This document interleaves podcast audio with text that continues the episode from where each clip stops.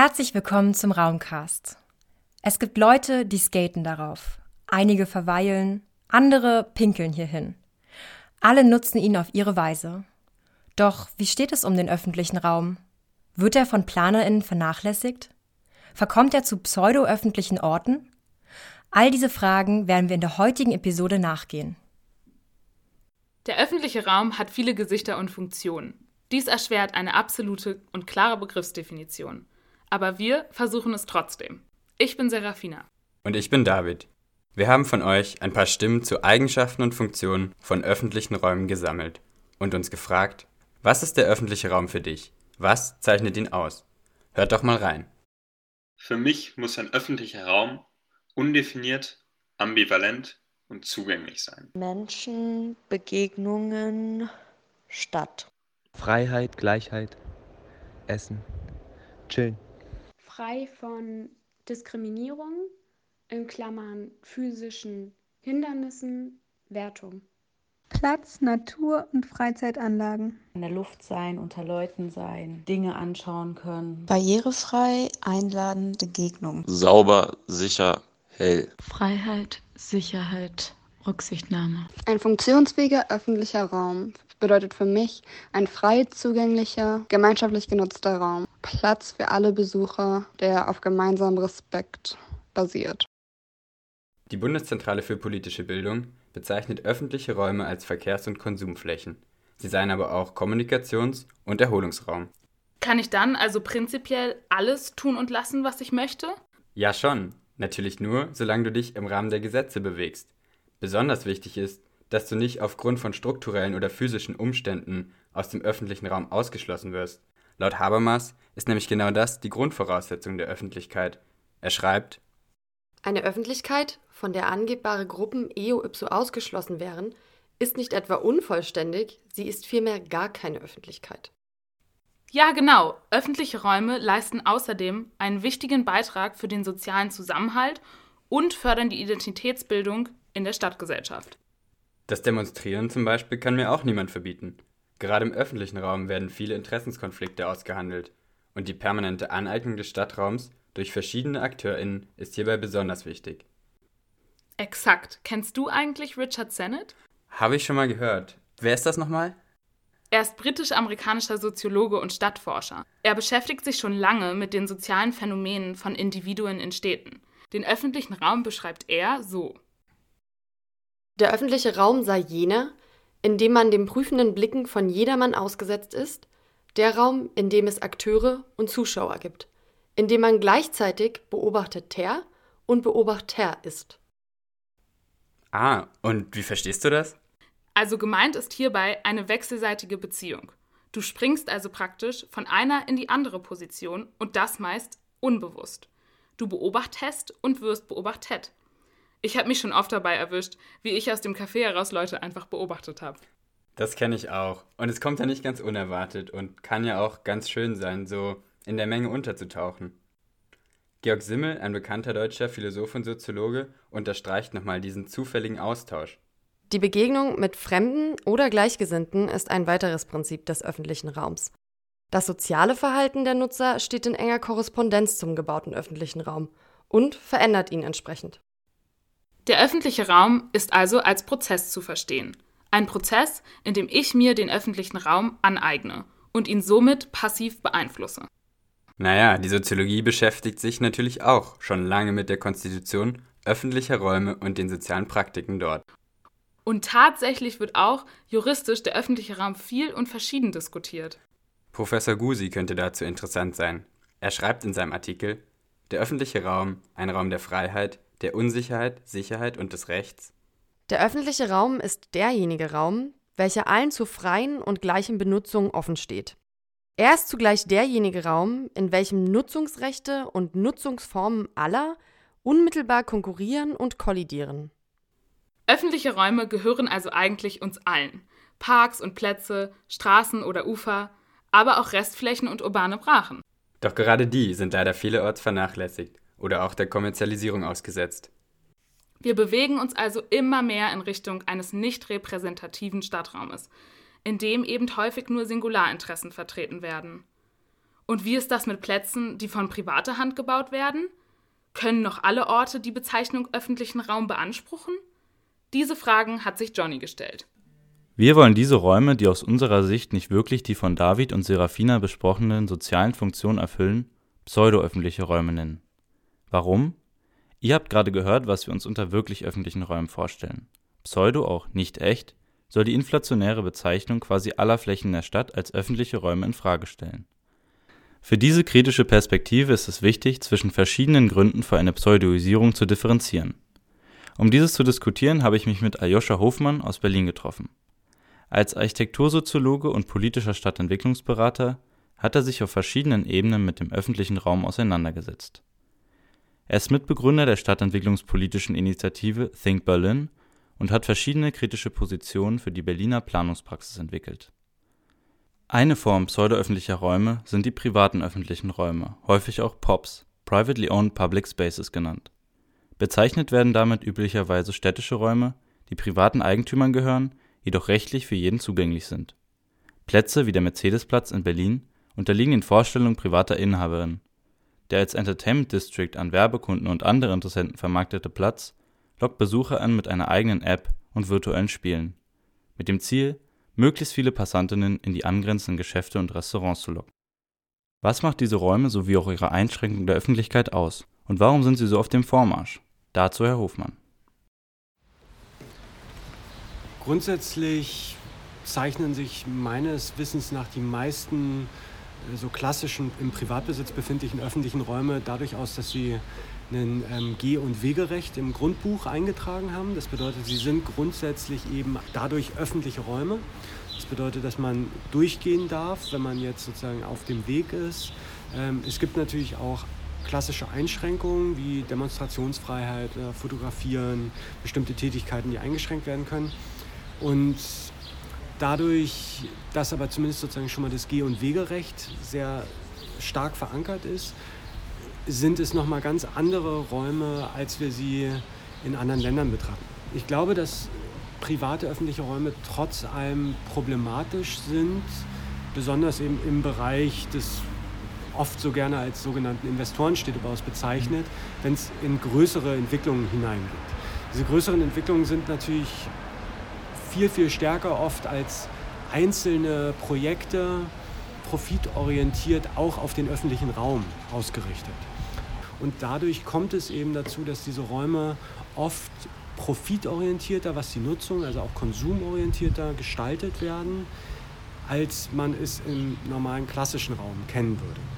Interessant ist, dass die Räume aus meiner Sicht oftmals eine bessere Gestaltung aufweisen als die klassischen öffentlichen Räume, die wir kennen. Gleichzeitig ähm, bedeutet es oftmals auch, dass, äh, und das entdeckt man leider zunehmend, bestimmte gestalterische Elemente auch genutzt werden, um eben explizit bestimmte Nutzergruppen draußen zu halten. Da sehen wir eine wirkliche Einschränkung in der Öffentlichkeit, weil wir eben nicht mehr alle Gruppen zulassen im Raum, beziehungsweise sie werden offiziell zugelassen, aber der Raum wird so gestaltet, dass sie sich dort gar nicht aufhalten wollen.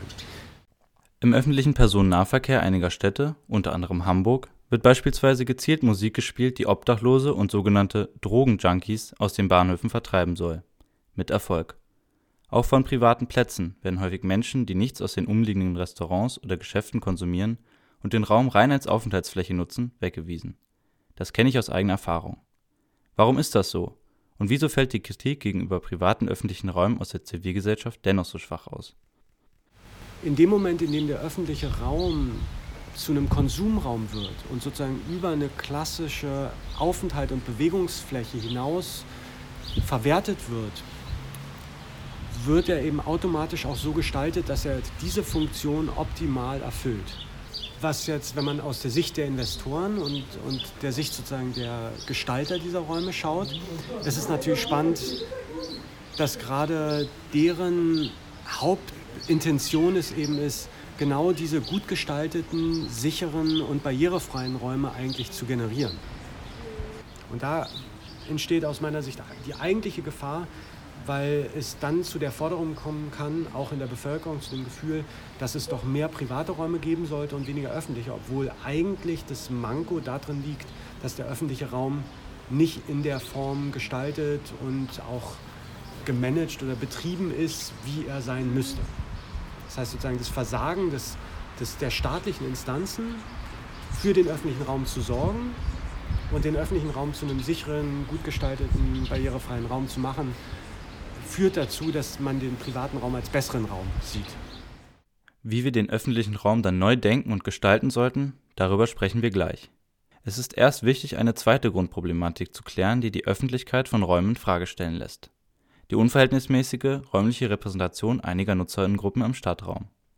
Unklar ist dabei, ab welchem Maß der Konzentration oder auch dem Nichtvorhandensein von einzelnen NutzerInnen und Gruppen der Gesellschaft wir von pseudo-öffentlichen Räumen sprechen wollen.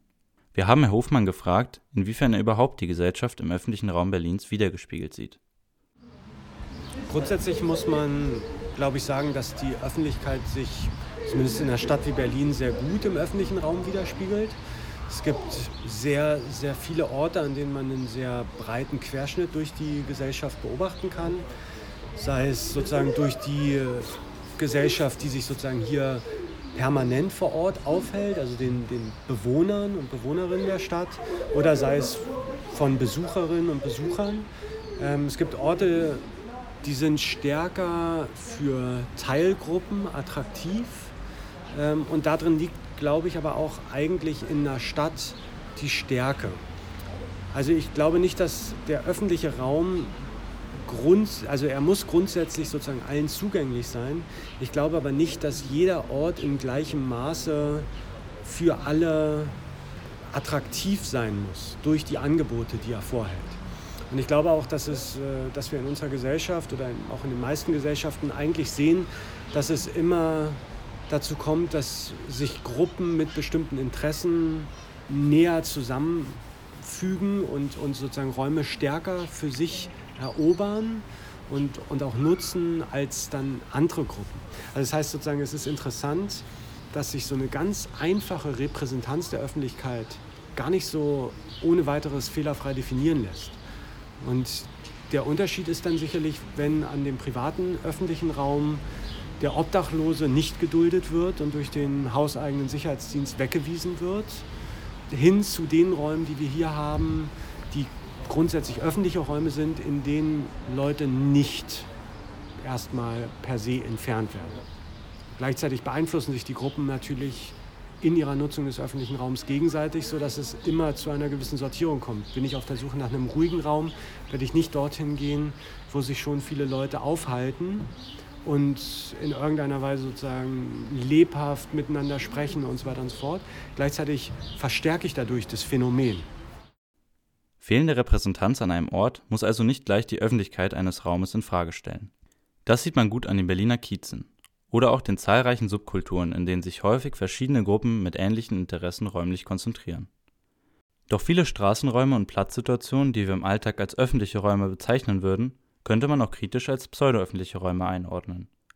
Eine Nutzung wird sehr häufig räumlich überrepräsentiert und prägt in immensem Maß das Stadtbild. Dem Auto oder auch dem motorisierten Individualverkehr wird deutlich mehr Fläche als anderen VerkehrsteilnehmerInnen eingeräumt. Er beschränkt andere NutzerInnen wie die zu Fuß gehenden und Fahrradfahrenden immens in ihrer Bewegungsfreiheit und Fortbewegungsqualität. Wirklich demokratisch wirkt die Verteilung der Flächen für die verschiedenen VerkehrsteilnehmerInnen vielerorts nicht. Die Stadt Berlin geht dieses Problem auch aufgrund des Drucks aus der Bevölkerung schon seit längerer Zeit an und hat deswegen das Pilotprojekt Begegnungszone ins Leben gerufen die Maaßenstraße, ein Straßenabschnitt zwischen dem Nollendorf und Winterfeldplatz, wurde mit Einbeziehung der AnliegerInnen und KiezbewohnerInnen dahingehend umgestaltet. Warum ist die Begegnungszone ein Schritt in Richtung wirklich öffentlicher Räume? Das habe ich Aljoscha Hofmann gefragt. Also ich glaube, dass der, der Grundgedanke der Begegnungszone ein sehr guter ist, weil er letztendlich gar nicht zunächst die Gestaltung des Raums in den Vordergrund stellt, sondern vor allem die Machtverhältnisse der verschiedenen Teilnehmer und sich im Raum bewegenden und fortbewegenden Personen in den Vordergrund stellt.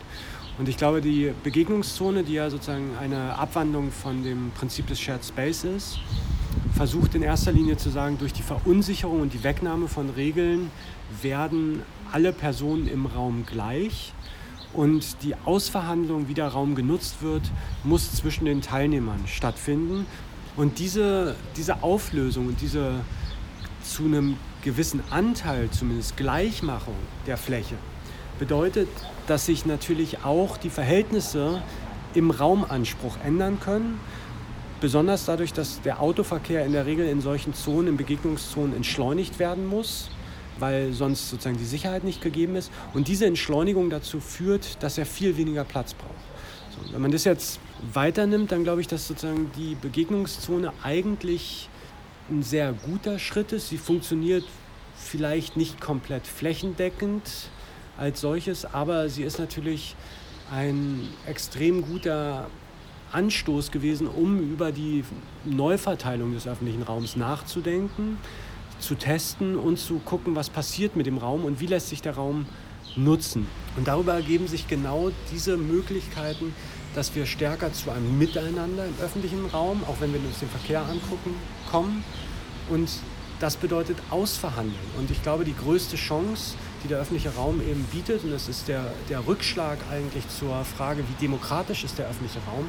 Der öffentliche Raum ist ein Raum, den man ausverhandeln muss, in dem sich Nutzungen ausverhandeln müssen und in dem unterschiedliche gesellschaftliche Interessen aufeinander stoßen und damit einen demokratischen Diskurs einfordern.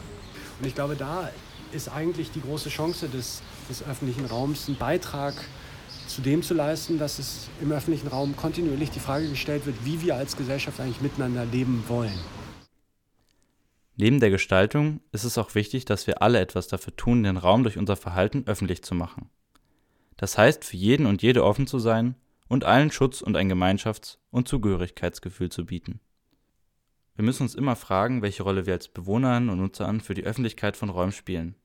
Besonders vor dem Hintergrund von gesellschaftlich-strukturellen Problemen wie Rassismus und der allgemeinen Beeinträchtigung in der Sicherheit bestimmter von Diskriminierung betroffener Personengruppen. Je, je, weniger offen eine Gesellschaft damit umgeht und auch mit der Diskriminierung im Raum umgeht, äh, umso schwieriger wird es natürlich, einen öffentlichen Raum auch wirklich öffentlich zu halten, der für alle gleichermaßen öffentlich und, und sicher und attraktiv ist. So, das, das ist natürlich das, was sozusagen den öffentlichen Raum im besten Falle ausmacht, dass eigentlich jeder toleriert ist und sicher sich darin bewegen kann. Und eine Gesellschaft, in der es keine Diskriminierung gibt, also als Utopie, da könnte theoretisch der verdreckteste und schlecht gestaltetste öffentliche Raum noch sicher sein wenn es in dieser Gesellschaft keinen Mord, keine Diskriminierung, keine Übergriffe gibt. Ob der Raum dann perfekt ist, ist eine andere Frage, aber es ist sicherlich nicht der Sicherheitsaspekt, der dann zum Tragen kommt. Einen Raum als öffentlich zu bezeichnen, ist also nicht so einfach, wie man denkt. Die größte Problematik ist bei privaten wie auch bei stadteigenen Räumen die Flächenverteilung sowie Unterrepräsentation, auch bis zum Ausschluss von Gruppen und Individuen. Wie können Planende und Akteurinnen nun aber der Vielschichtigkeit der Bevölkerung bei der Gestaltung öffentlicher Räume gerecht werden? Man muss sich immer wieder sehr bewusst machen, was diese verschiedenen Faktoren sind. Also sozusagen, man verfällt sehr, sehr schnell automatisch wieder in eine Eigenperspektive und man muss sich immer wieder aktiv sozusagen aus der eigenen Perspektive lösen und sozusagen auf die Perspektive anderer äh, Gruppen fokussieren, damit man eben möglichst Räume gestaltet, die anders sind. Um andere und bessere Räume zu gestalten, sollten Betroffene auch aktiv beteiligt und nicht nur von den Planenden mitgedacht werden. Was ist also im Hinblick auf öffentliche Räume der Schlüssel für gelungene Teilnahme der NutzerInnen? Vermutlich ist am entscheidendsten für die, die Teilnahme und Aneignung von einem Raum dass man in irgendeiner Weise betroffen ist. Also wenn man zumindest sozusagen aus dem Partizipationsgedanken heraus äh, kommt, ist Betroffenheit eigentlich die erste Grundvoraussetzung, die da sein muss. Weil das bedeutet, dass die Menschen sich auch tatsächlich gerne und, und sozusagen aktiv einbringen möchten. Also das heißt sozusagen die, die Frage, wie schaffe ich eigentlich Öffentlichkeit für Prozesse, in denen Beteiligung dann möglich sein soll. Und das Zweite wäre dann natürlich die Frage, wie viel Beteiligungsmöglichkeit gebe ich eben? Also klassisch, wenn man die, die Leiter der Partizipation betrachtet, zwischen Information und tatsächlicher Mitbestimmung. Äh, und da, glaube ich, sind wir insgesamt auf einem guten Weg, dass wir also mehr dahin kommen, dass man konkret Menschen mitbestimmen lässt Gleichzeitig glaube ich, dass äh, die große Gefahr darin liegt, davon auszugehen, dass alles entschieden werden kann und die Rahmensetzungen nicht da sind. Weil zum Beispiel die Kommune als ähm, sozusagen jetzt diejenige, die zum Beispiel einen öffentlichen Raum herstellt, muss in allererster Linie die gesamte Bevölkerung im Blick haben. Alle Teilnehmer. Ähm, und das ist, glaube ich, die große Herausforderung in der, in der Beteiligung, im Mitmachen, im Gestalten von Räumen, an die zu denken, die heute noch nicht da sind. Es ist die große Kunst, wenn man neue Quartiere entwickelt, zu fragen, wie beteiligt man eigentlich für ein Quartier Menschen, die noch gar nicht dort sind, die vielleicht auch aus dem Ausland kommen. Wenn man jetzt klassisch die Kommune als, als Gestalter des öffentlichen Raums nimmt, ähm, aber auch natürlich an jedem anderen, der einen öffentlichen Raum gestalten muss. Für den gilt es auch. Er muss sozusagen Mediator sein für die, die sich beteiligen und alle, die sich nicht beteiligen, die aber potenziell den Raum nutzen können oder werden in der Zukunft. An dieser Stelle möchten wir uns für das aufschlussreiche Interview bei Herr Hofmann bedanken.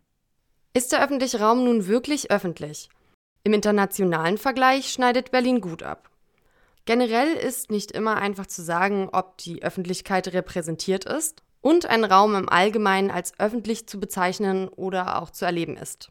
Das Problem ist eine auf funktionaler Ebene nötige Differenzierung der Nutzerinnen, die aber teilweise durch Ansätze wie den genannten Begegnungszonen aufgeweicht werden können.